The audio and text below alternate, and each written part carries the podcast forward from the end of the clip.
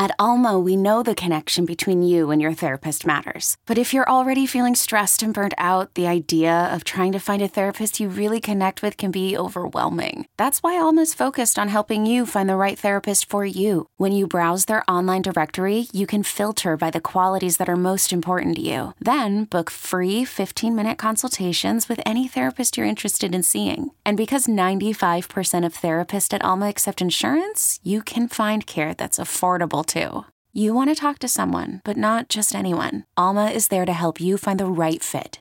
Visit helloalma.com slash therapy30 to schedule a free consultation today. That's helloalma.com slash therapy30. C13 Originals. If you have any tips about Jerry Falwell Jr. or Liberty University, you can contact us at tips at gangstercapitalism.com or our tip line 347 674 6980. We can ensure anonymity. Fear is such a powerful thing, especially on a campus like Liberty's. This school uses the fear of judgment and the fear of shame and the fear of not fitting into their perfect cookie cutter picture. I decided a long time ago that I was not going to be a victim of fear. I am happy to tell my story if it helps somebody else. I'll talk to whoever will listen if it means that it's a better environment for everybody. The fear of so many people that are not ready to tell their story is why it's taken this long for anything to happen in the first place. And I think I just kind of saw that cycle and just thought, well, I'll do something about it. Because Liberty administration isn't doing anything. That's another thing that Liberty tried to do, especially with me, is silence me and silence others on campus to keep people from knowing the truth. And the truth of it is is for a school that preaches pro-life, it's almost easier to have an abortion than it is to choose life on Liberty's campus.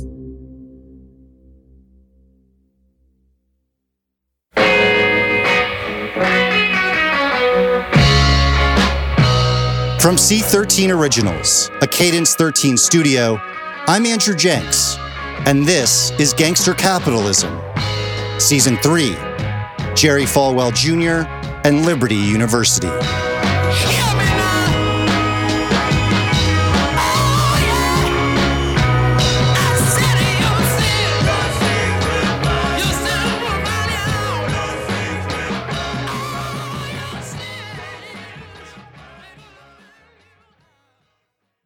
I didn't have the best home life.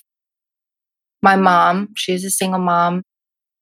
I didn't have the greatest relationship with her or really anybody else where I came from in Arkansas. I had heard about Liberty and thought, this is my saving grace. I got to get myself there and then everything's going to be okay. This is Amy Sharp. As a high school senior, Amy had saved up enough money to be able to pay her own way at Liberty University. And so, she moved from Arkansas to Lynchburg and enrolled as a freshman at LU in the fall of 2016. Freshman year was awesome. It was so much fun. I made so many friends, and I really started believing, like, okay, this is like my family. I really feel at home here. Amy's boyfriend from back home, Colton, followed her to Lynchburg, looking for a new start as well. They'd been together for almost two years and had discussed getting married one day in the future. Colton got himself a job and a small apartment. And Amy would leave her dorm on the weekends to be with him. And then it was Christmas break, and I had started to feel nauseous and wasn't too sure what was going on. And then I realized I think I might be pregnant. I took three tests and all like instantly came back positive. And like a million things kind of went through my head at once. One of those things was the Liberty Way and the honor code that all students are required to sign. I did sign the honor code, which said you can't have premarital sex, but it didn't say what happens if you do. All it said was if you get an abortion, then that is grounds for expulsion. It didn't really say anything as far as getting pregnant goes.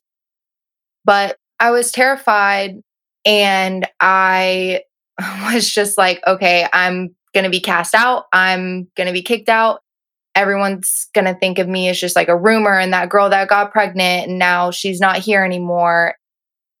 I remember thinking, like, this is it. Like, this is the end of everything. So I was like, you know what? I'm going to finish out the semester. I'm just not going to tell anybody and everything's going to be fine and I'll figure it out later. The first trimester's the worst because you're raging with hormones, you're nauseous, you're kind of starting to blow, everything's uncomfortable. And as an 18 year old who's never been through this before, doesn't have a mom to ask questions, I was freaking out.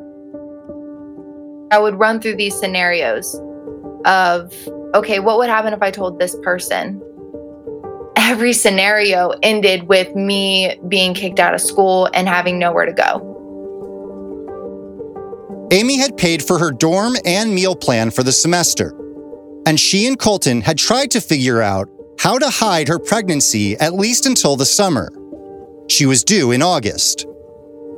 But the secret became too much, and she decided to finally tell her roommate. Like it felt so good to get it off my chest. And this person that I've been terrified to tell for so long was happy for me. I felt like this sense of weight lifted off my shoulders. And she was like, You can't tell anybody. She was like, They're going to kick you out. There's no doubt about it. You you'll be out. That also made it really hard because my entire life is being taken over by fear and secrecy and this overwhelming sense that it's not going to be okay.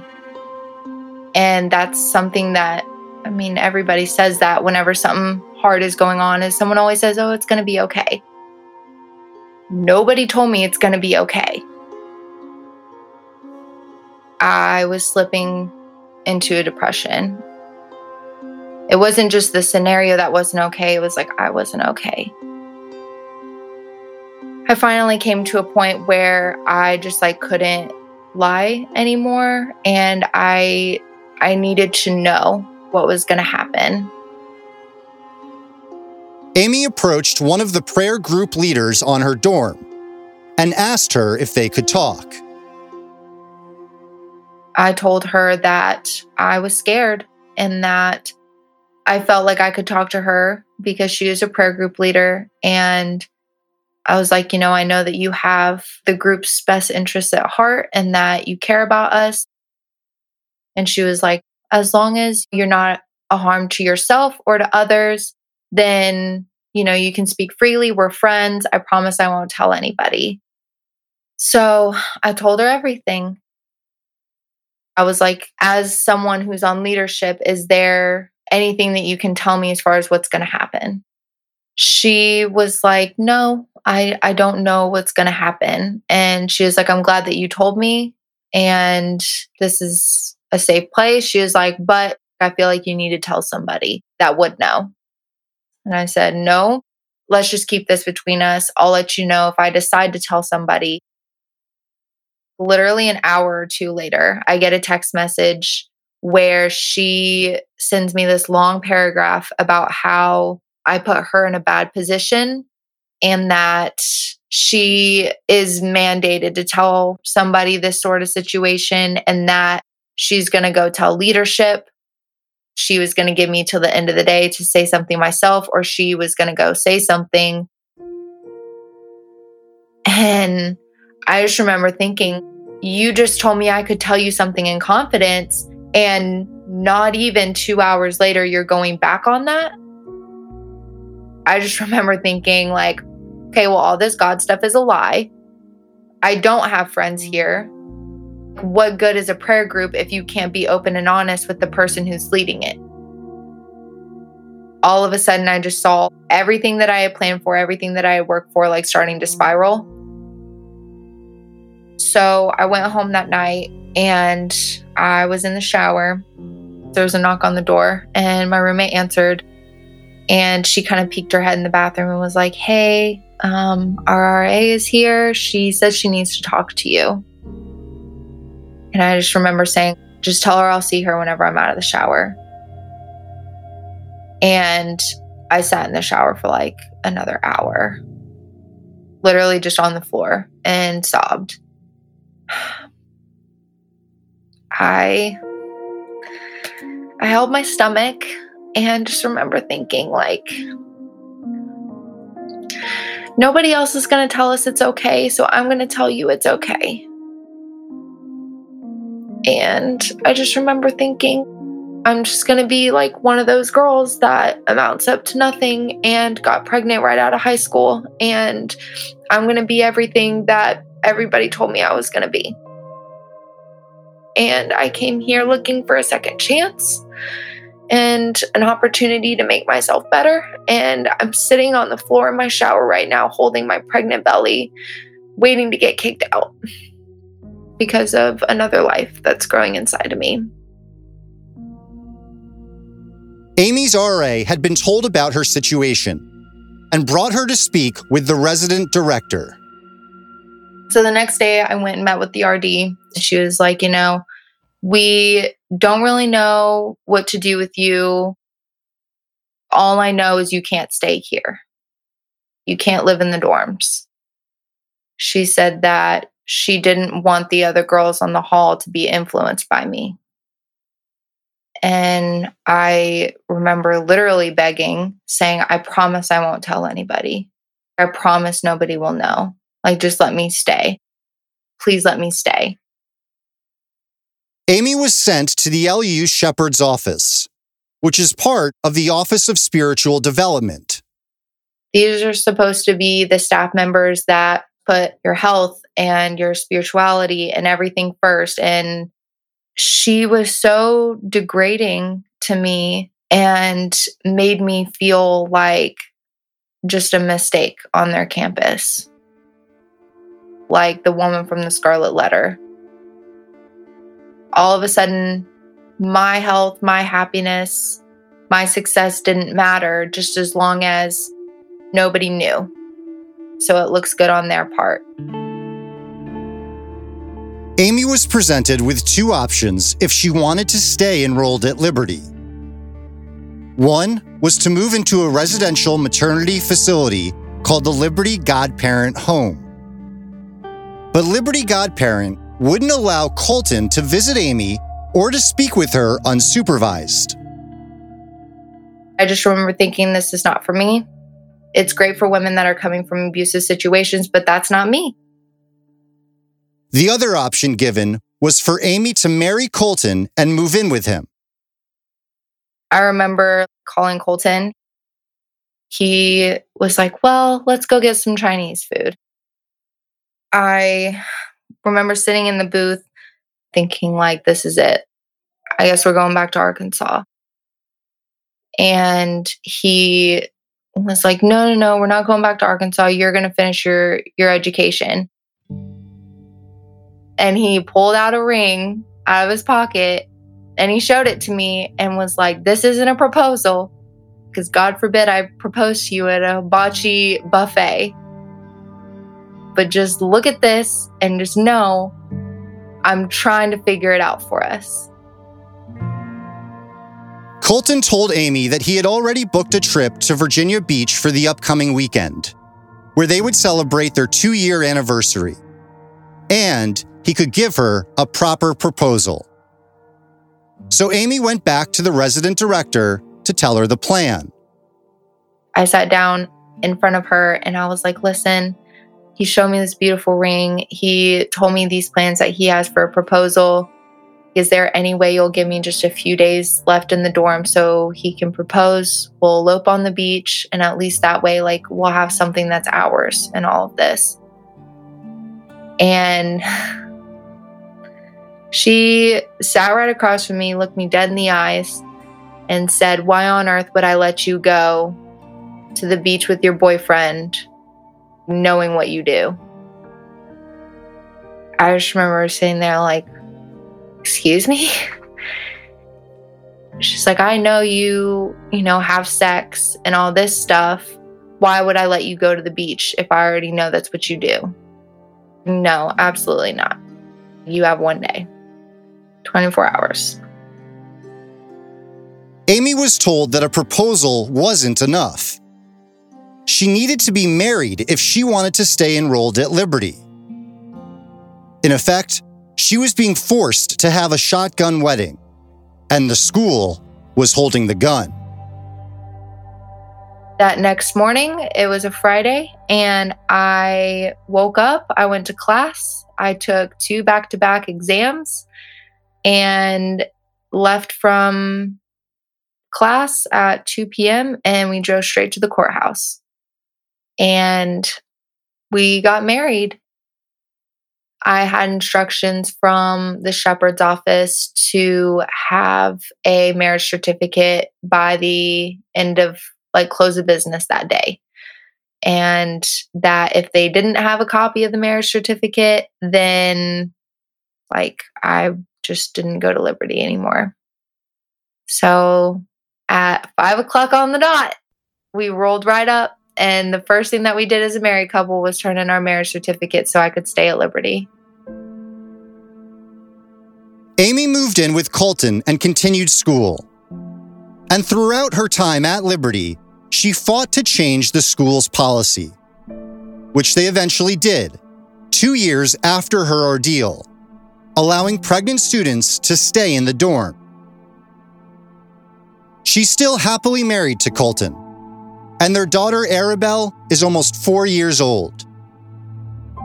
But Amy's experience left her questioning a foundational belief of the schools. If this school just supported me the way that I needed to be, then it wouldn't be hard to choose life in this situation. But instead, I hated myself. I hated my choices. I wish that none of it had ever happened. That's a terrible place to be in when you're thinking about bringing another life into the world is like, I don't even like my own life. How can I be responsible for somebody else's? There was no reason for me to feel any shame. And the fact that I felt that about bringing my daughter into the world makes me even more upset about it because I should have been celebrating and excited everything that was going on during that time just made me feel fear and shame and sadness. And that's just not how it should have been. Those thoughts are all rooted in this university that prides itself on champions for Christ and support and family and love. And I felt all of that beforehand. But, you know, after seeing those two pink lines, it just felt very fake. And it baffled me just laying there my first few weeks of knowing that I'm pregnant, thinking I could go get an abortion right now and nobody would know. But if someone was to find out, there's a clear cut policy saying I would get kicked out but there is nothing to state what happens if I choose life. Jack Panyard was a junior at LU and the news editor for the Liberty Champion. the school's newspaper. And after hearing about her story, Panyard began to work with Amy to write an article about it. She was telling me her entire experience and it, it was it was awful. They treated her so terribly and she was so gracious. And it was it was infuriating to hear it. And it just it caught Liberty in so many lies. I wrote an article and we sent it up to Deborah Huff. And Huff knew it was going to be trouble. Deborah Huff is the faculty advisor for the Liberty Champion, and she had been for about 30 years. She'd been there for so long, she had a lot of history with the school. And so her job was to oversee the day to day operations of the champion. And she was trying to edit it already. And then that's when we submitted my article to the senior vice president of student affairs, Mark Hine. And Mark Hine apparently saw the article and said, Who does he think he is? CNN? I mean, come on, I'm doing my job here. I'm doing what you guys taught me how to do. I mean, this is a legitimate concern. This is something that's a problem. Nobody here wants to see pregnant women fall into some sort of dejection, some sort of rejection. That's the antithesis of the Christian message. It's inhumane. It's it's just I mean, anybody, whether you're religious or not, can agree. Do not deject pregnant women. It's so easy. And they weren't doing that. And they were fighting against it and trying to save themselves instead of helping these really helpless people. It was awful. And they cut the article. It never ran. And uh, within two weeks, I was fired.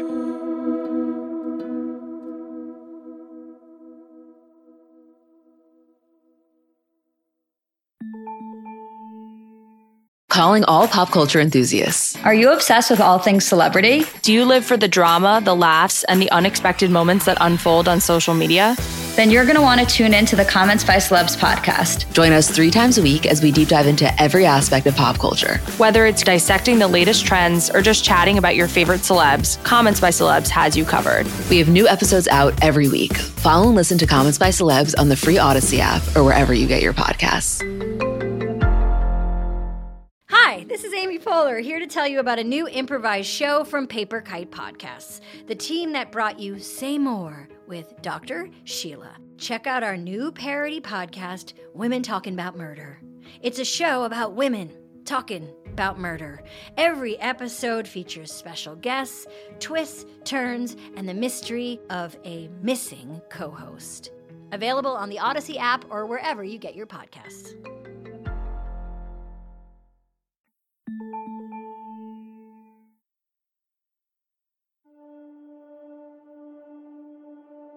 You've probably realized by now that the culture at Liberty has been one of covering things up at all costs. And judging from the people we've spoken with, this has seemed to go across the board through all facets of Liberty business. And that stemmed from the top. I was specifically told by the command staff of the police department we will have no direct interaction with the quote unquote first family. Dave Allison is a veteran of the war in Iraq, and he's also a former Liberty University police officer. The phrasing of the first family of a university, I'd never heard of such a thing. I'm like, the first family of who? There is a certain arrogance when it comes to being called that. The mentality there, it's a family business. So I started talking with my colleagues on the down low. And I'm like, what is going on here? Why is there no such thing as professional dissent here? And the story I was given was, oh man, guys who challenge the family tend to be gone. What do you mean? Before my time, there was a chief of police who refused to do the bidding of Falwell on a specific case and was pushed to the side and eventually shown the door. Allison is referring to a story he'd heard about a former LUPD chief who was asked by Falwell Jr. to intercede with the Commonwealth attorney in the felony arrest of a student on campus. When he said no, he was demoted, and as a result, he then resigned. We spoke directly to the former chief, and he confirmed the story to us. He said Falwell never wanted crimes on campus reported, although he couldn't remember if the call came from Falwell or from Laura Wallace, the head of HR. Everything started and ended with the president's office.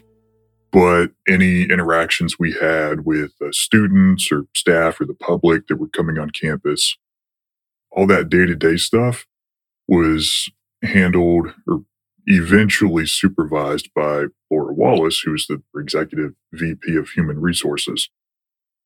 The way the university was structured, they organized the police department underneath Human Resources. So our police chief answered to Human Resources and Laura Wallace. You heard Jason, also a former LUPD officer, in episode 3, speaking about how sex crimes were handled on campus. Jason is also a veteran, and he says the way the chain of command was set up was unusual. I had prior service in the military, so I had a general idea of how things should be done. But it's like, oh, so this is corporate America. We notify human resources of problems before we notify codes and compliance or the courts or anything like that. Okay. It wasn't always like this. Back in the early aughts, the chief of police reported directly to Jerry Falwell Sr.'s office. But then, we're told, an arrest was made on two high school kids for drunken disorderly conduct. And those students happened to belong to a megachurch, which was a feeder for students to liberty. Mark Tinsley was the officer who made the arrest. I got a call from the vice president of human resources, Laura Wallace, who is asking me to divulge portions of the case, to tell her things about this case. Well, I proceeded to tell her that according to Virginia Code, it's unlawful to influence a law enforcement officer or anyone in the court system in any certain way. You have to let the system play out. And so I explained this to her, which led to very much a, uh, a confrontation on the phone that ended with her hanging the phone up in my ear. I suspect she wanted the information because she was getting pressure from Jerry Falwell Sr.'s office to find out who these kids were so that they could get the charges dropped or altered. Of course, you can imagine I was pretty uh, fearful that I might lose my job at that point. But I was right, and I stood on principle. But it was soon thereafter that we got notification that the chain of command was changed so that it did go through human resources at that point. So the chief of police did then report to the vice president of human resources. Or, to be clear, the police chief would now report to Jerry Falwell Jr.'s first cousin, Laura Wallace. We asked Liberty why their police department reports to the HR department. They did not respond.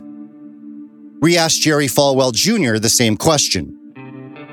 Becky Falwell provided a shocking response on her husband's behalf, saying, quote, Jerry has no recollection of how, when, or why different departments were assigned to different administrators. But once that restructure happened, even more barriers went up. Here's Dave Allison again. When it came to HR, we had to be summoned there. We weren't allowed to go in there and have direct dealings with them. Everything had to be passed through our chain of command to be able to get to HR, even if it was an HR matter that dealt with us. It felt like you had to be blessed off to approach the human resources. Why that sort of stiff arming when it comes to your own employees? It boggles the mind. There was an institutional asymmetry there that felt at best unprofessional and at worst purposefully inept and to tilt the power structure in one direction. Why is that necessary at an institution that preaches Christian truth, academic truth, and morality? It's to compartmentalize everything away from Jerry so that there is no blowback. they had that system all set up to control the narrative, control the image. And if you wanted to discuss something or expose something that was not in line with their projected narrative, you were now the enemy. Dave Allison says that working in Liberty's police department was so demoralizing that it created a turnover rate he still finds hard to believe. People get hired, they figure out what's going on, go, hey, wait a second, this isn't exactly right. This doesn't make any sense. The turnover rate at the university is so unbelievably high. People are constantly rotating through these jobs. Rarely can somebody stay there long enough to be an expert at anything. And so everybody is there just doing their best trying to figure it out, but they're new and it degrades services to and for the students. And I, I could show you on my phone. I made a list of everyone that left the police department my three years there. A police department of 70, and I think it's 40 some odd names that in three years of people who had moved on. It was because we'd see what's going on, we didn't like it, we would leave. So many of us, we use the phrase, we got out. If you're able to leave the university and get gainful employment somewhere else, doing what you want to do without having to sign a non disclosure form, you got out. Hell yeah, high five. You know, next round is on me. You got out. We all joke about it, but the reality is that we suppress so much of the stress and the anxiety and just the bullshit that went on there. And the longer you're there, the more and more there is that you just don't want to think about anymore. I did a lot of just memory shutdown, try to forget everything that happened.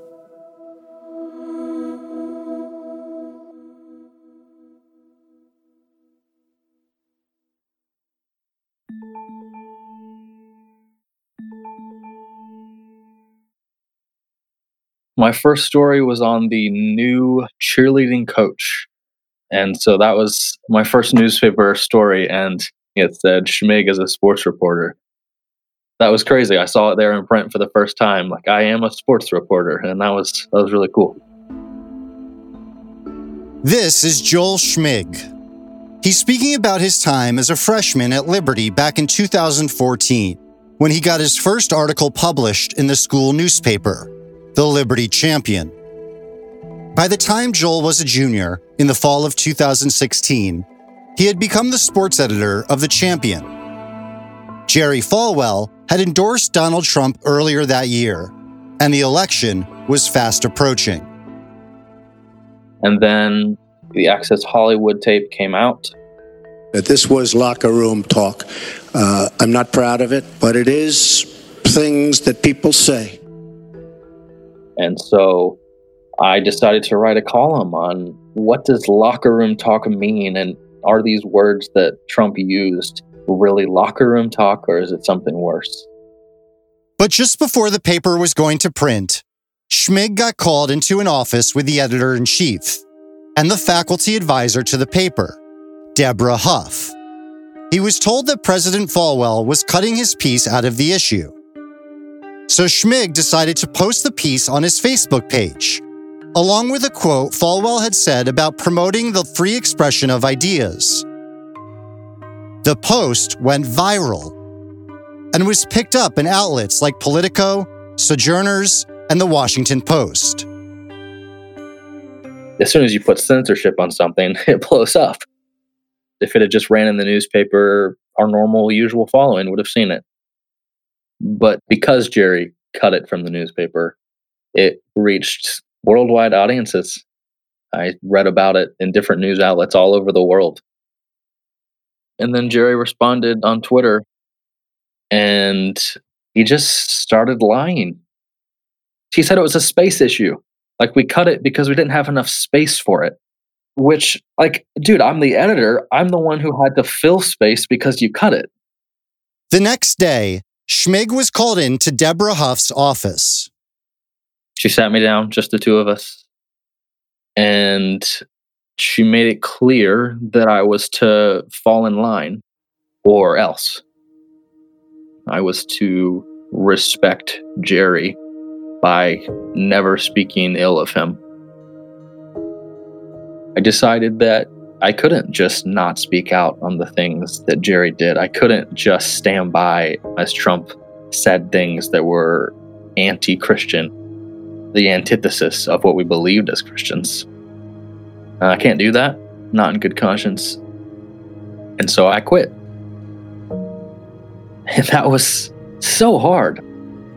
I mean, first off, I'm quitting a job that I've worked for for three years, and I'm quitting a job with friends that I've spent every single day with over the last two, three years. I'm quitting a job that pays me almost five grand in scholarship money that I have to give back if I quit. It's a big deal, but I have to. It felt humiliating. So I just left and thought I'll come back tonight when no one's in the office and get all my stuff. But less than three, four hours later, my key card no longer worked on the office door. They'd already locked me out of the office. If you had any position at Liberty and you spoke out about anything, you can say goodbye to your position at Liberty. Schmig wasn't the first person to step down from a position at Liberty University in 2016 over a political disagreement with Jerry Falwell Jr. And he certainly wasn't the most prominent. Mark DeMoss served on Liberty's board as chairman of the executive committee until April of 2016, when he resigned after being stripped of his chairman position. He'd publicly disagreed with Jerry Falwell Jr.'s endorsement of Donald Trump, and that was not tolerated. Here's Dustin Wahl, a Liberty graduate and co founder of Save 71, an alumni organization seeking reform at Liberty. DeMoss, by speaking publicly, was exposing himself to retribution from Falwell. But DeMoss was speaking for people like me at Liberty who didn't support Trump. And it was very, very important that he stood up and did that. I felt frankly protected by it and honored by it and respected by it. And I think that is what any rational chair of a board would do when their president goes rogue and makes a political endorsement. You say, hey, hey, this doesn't represent the university. But Falwell saw that as an attack on him he and the rest of his allies on the board asked Mark DeMoss to resign his position as chair of the board. And that was a bigger moment because then that represented what would happen if an academic figure at the school stood up and challenged Falwell. And it said, Liberty is Falwell's to do what he wants with. His ousting meant that Falwell had total control. One week after Mark DeMoss resigned, the sign on DeMoss Hall was amended to read only his father's name Arthur S. DeMoss Hall.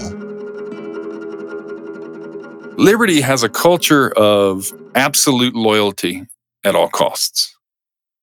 And if you show any measure of disloyalty, you run the risk of being fired. This is Mark Tinsley again. By the fall of 2016, Tinsley had transitioned from the LUPD to Liberty faculty and had worked his way up to becoming an associate dean. There was a lot of pressure at the university leading up to the 2016 election to be pro Trump. I mean, not only were the convocations veritable Trump rallies, but at one point, we were given a two question survey from the provost's office. We were told that everybody had to take it. And the survey was so sophomoric.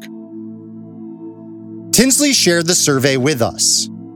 It asked participants to quantify their stance on political and social issues on a scale of 1 to 5, 1 being very liberal and 5 being very conservative. it was an intimidation tactic because it was so poorly written. It was obviously not a legitimate survey. The only thing that I could figure, and, and this is what most people thought, is that it was just the university's way, Jerry Falwell Jr.'s way of saying, you better vote for Trump. Several people we spoke with said the survey was a loyalty test. At the time, Mark Tinsley reported to the vice provost, Emily Heady, who was in Tinsley's mind the epitome of loyal. Emily Heady is one of the best leaders that I have ever worked for. She is a rare combination of high intellectual capacity and high levels of common sense and a high level of integrity. So here you have the perfect storm for a great leader. Everyone who worked for her loved her. And she was in line as a vice provost to be the next provost, the next academic leader of Liberty University. It was November of 2016 when Tinsley says he emailed Heady, as he did on a daily basis. I get a automatic reply on the email that says something along the lines of, I am unavailable to answer questions right now. If you have any questions, you need to ask the provost directly. That was odd. She's not the type of person to pass the buck. So this was very odd. So I called her up. What's going on? She goes, I can't talk about it, but you need to talk to the provost. Okay, that was doubly odd. So I got off the phone, immediately called the provost. And I said, uh, you know, what's going on? I'm getting these weird messages from Emily. So he invited myself and one of the other associate deans up to his office, and we went up to his office. And uh, he proceeded to tell us some of the craziest things about Emily, things about illicit relationships that she was having with people on campus and all this immoral activity. And I remember looking over at this as associate dean. Even in the meeting, we were both thinking the same thing. This is a bunch of crud. There's no way that any of this is truthful. The provost told Tinsley that Emily Heady would no longer be a member of the faculty at Liberty. According to Tinsley, none of the allegations were true, and he felt that Heady was being pushed out. But to this day, he doesn't know why. But gangster capitalism is in contact with a former high ranking Liberty official with direct knowledge of the situation who told us that around the time Liberty issued the political survey to the faculty, Heady was instructed to tell her employees not to post anything on social media that was critical of Donald Trump. So she communicated to her staff that, quote, they're watching what we do. So lead with kindness. Heady was also vocal in her opposition to Trump's Access Hollywood scandal. And so, according to our source, Liberty accused Heady of having an affair with a coworker and told her to sign a non disclosure agreement and resign, or else people she was close with would be fired as well. So she did. The non disclosures were a requirement for getting a severance. So there are a lot of people out there who probably would love the opportunity to talk about liberty and their experiences, but they are completely barred. This is Mary Beth Baggett, a former longtime Liberty English professor. It still is an extremely unhealthy environment. To know that you are completely expendable, that you could easily step out of line and not even realize it. I knew many people who were never given a reason why, but there's sort of this conversations, whispers of people who would say, you know, they pushed back in a meeting or something like that. You had this perception that you could easily be next. The toxic and controlling environment that seemed to be pervasive at Liberty under the leadership of Jerry Falwell Jr. was the subject of a 2019 article in the Washington Post called inside Liberty University's culture of fear. It was written by a Liberty graduate named Will Young, who, as a senior in the fall of 2017, became the editor in chief of the Liberty Champion. The year after, Joel Schmig's Locker Room Talk article that he posted to Facebook put a spotlight on the issue of censorship within the school newspaper. Here's Will Young. What Joel did was extremely brave, but it made a lot of trouble. From that moment on, it was much harder to do our job. After that, it was made clear to us that we were not allowed to talk to the press ever again. Otherwise, we would end up like Joel, off the staff. Every week, articles were given much greater scrutiny by not just Falwell, but by other administrators. Any administrator who was mentioned in an article got jurisdiction to edit not only their own quote, but to edit any part of the article. Stories about local politics and the LUPD were blocked from publication, as was Jack Panyard's article about Liberty's policy on student pregnancy. A column about Title IX issues and sexual assault at Liberty was published, but quickly got pulled from the website. Then, in April of 2018, a liberal leaning religious group known as the Red Letter Christians planned a two day event in Lynchburg to protest Falwell's support of Trump. And they invited Liberty students to participate. So the champion's assistant news editor, Erin Covey, was assigned to cover the story. The event itself was not that large, but it was attracting a fair amount of national media interest. There was a reporter from the New York Times and NPR, Religion News Service. I talked with the leaders of the event and they mentioned Falwell by name. So Covey reached out to Jerry Falwell for comment. And then he emailed me back and said, and this is a direct quote No, let's not run any articles about the event. That's all these folks are here for publicity. Best to ignore them. And that was it. I was disappointed, not surprised. We knew that it was going to be difficult to run this story in the first place, but this was actually the first time where Falwell was trying to block us from reporting a story before it had been written. Covey informed the event organizers that she would not be in attendance. I started getting emails and texts and phone calls from the national reporters who were there and had heard through the grapevine that a student reporter was getting blocked from covering the events. The fact that I was getting censored by Falwell, it was now a part of the story. And it was now something that they were going to cover because it's newsworthy. Covey agreed to speak to the press on the record, and the Religion News Service published an article with her quotes. I knew that I was putting my job at risk and there was various ways that the school could retaliate against me. And so it wasn't an easy decision for me to make. I prayed about it a lot.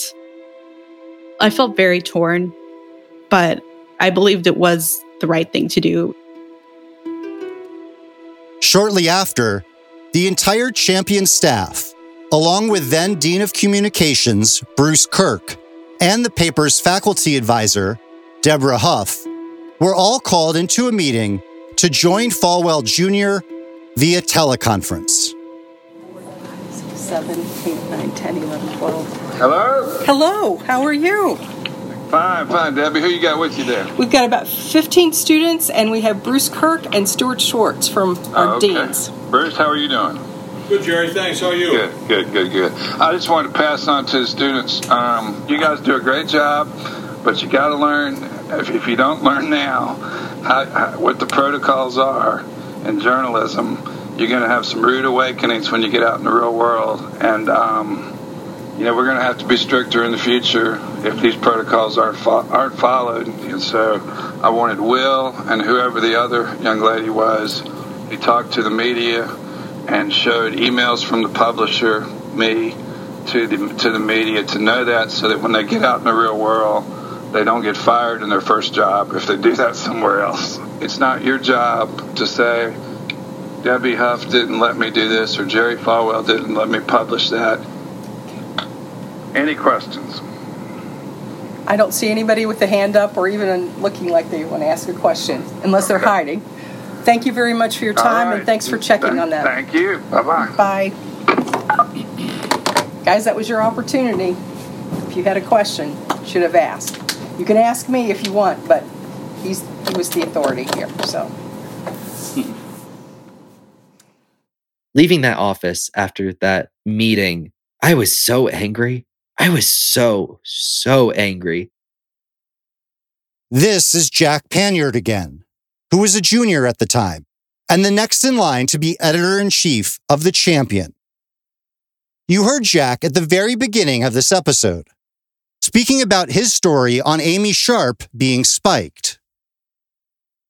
He was trying to make our expectations that we're just going to be puppets for some media company for the rest of our lives and that there's no consideration of ethics, that there's no consideration of right or wrong in what you're reporting, and that you're just supposed to bow to whoever is hiring you, which is like the antithesis of the Christian message and the journalistic ethics message in its entirety.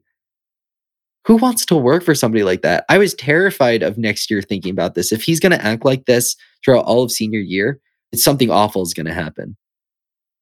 In a meeting with Bruce Kirk, the Dean of Communications, Panyard expressed his thoughts on the Red Letter Christian event and that he thought it was newsworthy. This had also come just after he had his story about Amy Sharp and unwed mothers at Liberty spiked.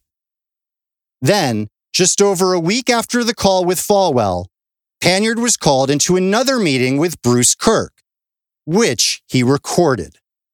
Thanks for coming in. Yeah. Um, I'm sure you've been wondering what the heck's going on because nobody's talked to you about anything, right? So I it's like, really don't okay, know, what is but- happening? We got some directives from administration that kind of gave us the guidance several weeks ago that we needed to think about a serious restructure of the of the champion. So, bottom line is, what it brings us down to is as we restructure everything, we're, we're doing away with the editor-in-chief position, and so that's where you come into play. We just don't think that position as it existed needs to be in the same format that it was. So, um, bottom line is, um, your services won't be needed. We're gonna change the direction, and, um, um, you would be free to go do whatever you wanna do, but the champion wouldn't be part of it for next year. So I'm fired? Fire is not the right word, we're not firing anybody, we're just not putting you in that position. So I'm not going to be part of the champion at all. You will not be. Look, I know it's tough, it's not what you wanted to hear, but it's not that you're being fired. That's not the right way to look at this. We have restructured this totally, and we've restructured assignments. And, and none of the other folks know this yet. That's what I'm telling you. This is not like you've been left out of the loop. You're actually one of the first people in the loop. To be pushed out of it. Both Panyard and Covey were fired, and their scholarships were cut. As a result, Will Young resigned from his position as editor in chief of the Liberty Champion. Effective the following year, staffers were required to sign non disclosure agreements and subject to a new set of rules, which precluded them from being sources for outside media companies and restricted them from commenting on social media about any publication affiliated with the Liberty Champion. Universities that want taxpayer dollars should promote free speech, not silence free speech. In March of 2019, Jerry Falwell Jr. was in attendance at the White House when President Trump signed into action an executive order which would require colleges to, quote, certify that their policies support free speech as a condition to receiving federal research grants. Will Young, Jack Panyard, and Erin Covey have each gone on to pursue journalism professionally. But they were shaped by their experiences at Liberty in ways that transcend their career paths. Here's Covey. I had always had a pretty clear sense of the reality of the situation at Liberty in terms of how the administration controlled things and how Falwell himself ran the school and the environment of fear that was everywhere on campus. The experience that I had at Liberty as a student journalist really had a profound impact on my career now and the way that I view my career. That I think, if anything, it made me want to pursue it even more. As a Christian, pursuing the truth is a really important part of my personal faith. When the apostles were writing parts of the New Testament, they went back and verified everything. There's a verse in Luke that talks about how he followed up with eyewitnesses. And that, on a very basic level, it's the same way that most journalists think about reporting. Being able to speak the truth and holding people in power accountable was just really attractive to me. And it's something that a lot of Christian institutions highlight and talk about. Even at Liberty, they had engraved various parts of the mission statement across the buildings on campus. And on the library, there is this message at the very top in like huge letters We pursue truth as we pursue knowledge. And I vividly remember coming back on campus as a senior after my experience the semester before.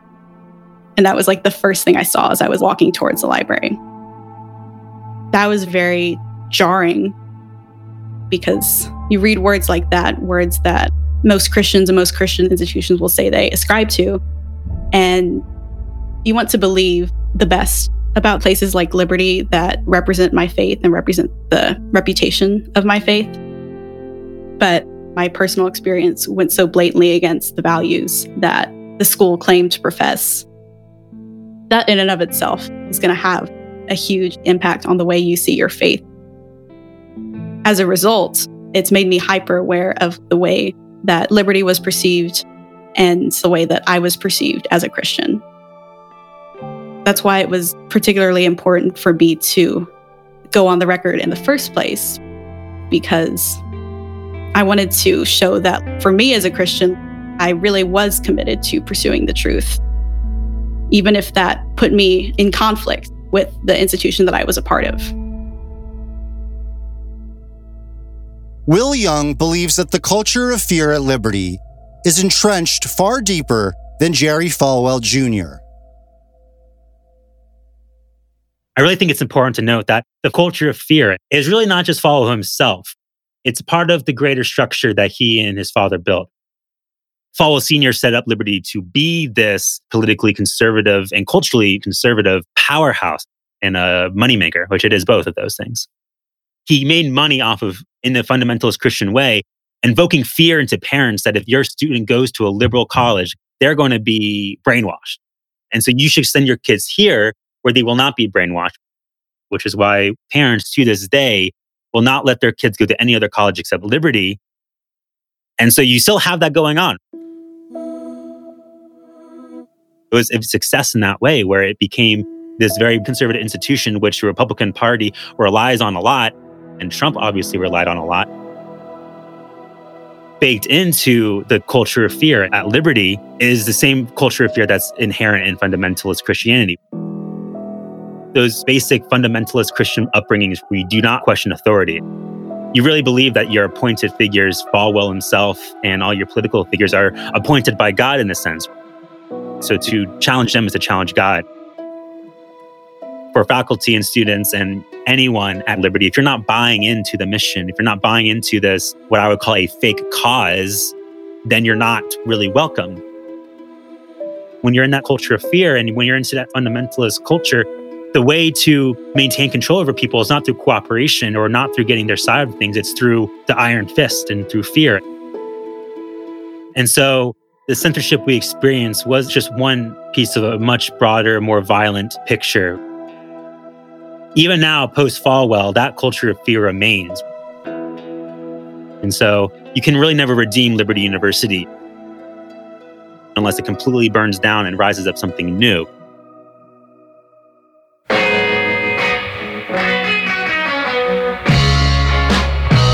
On the next episode of Gangster Capitalism. Calling him right now. Coming this way? Mr. President, we're right here watching your plane come over the beach. And the Hey, plane, hey, you, I'm, I'm not kidding. You're about to fly right over us. We're standing on the pier and we're going to be waving at you if you look out the right side. Yeah, that's right. The Falwells take family vacations, but wait until you hear who's paying for them. It's a classic case of insiders misusing a nonprofit. We'll dive into so many of the questionable dealings Falwell Jr. has taken part in, including one which has managed to stick around in the news for several years. Jerry Falwell's personal trainer, Ben Crosswhite, says years of scrutiny over a business deal between the two is catching up with him. Now he wants to set the record straight. There was no inappropriate behavior whatsoever. From nepotism to real estate to abusing school resources, you'll hear how Jerry Falwell Jr. has treated Liberty like the family business. It's heading for some sort of crash with the amount of conflicted deals, sweetheart deals, transactions with people it has no business on its face doing business with. At some point, when you send all these balls into the air, those balls have to come down. If you have any tips about Jerry Falwell Jr. or Liberty University, you can contact us at tips at gangstercapitalism.com or our tip line 347 674 6980. We can ensure anonymity. This has been a creation and presentation of C13 Originals, a Cadence 13 studio. Executive produced by Chris Corcoran, Zach Levitt, and myself. Written, produced, and directed by Zach Levitt. Produced by Perry Kroll and myself. Research and production support by Ian Mont. Editing by Perry Kroll and Bill Schultz. Mixed and mastered by Bill Schultz. Production coordination by Terrence Malangone. Studio coordination by Sean Cherry. Artwork and design by Kurt Courtney. Marketing by Brian Swarth, Josephina Francis, and Melissa Wester. And PR by Hilary Schuff. Original music by Joel Goodman. And our theme song, Your Sins Will Find You Out, is by Eli Paperboy Reed.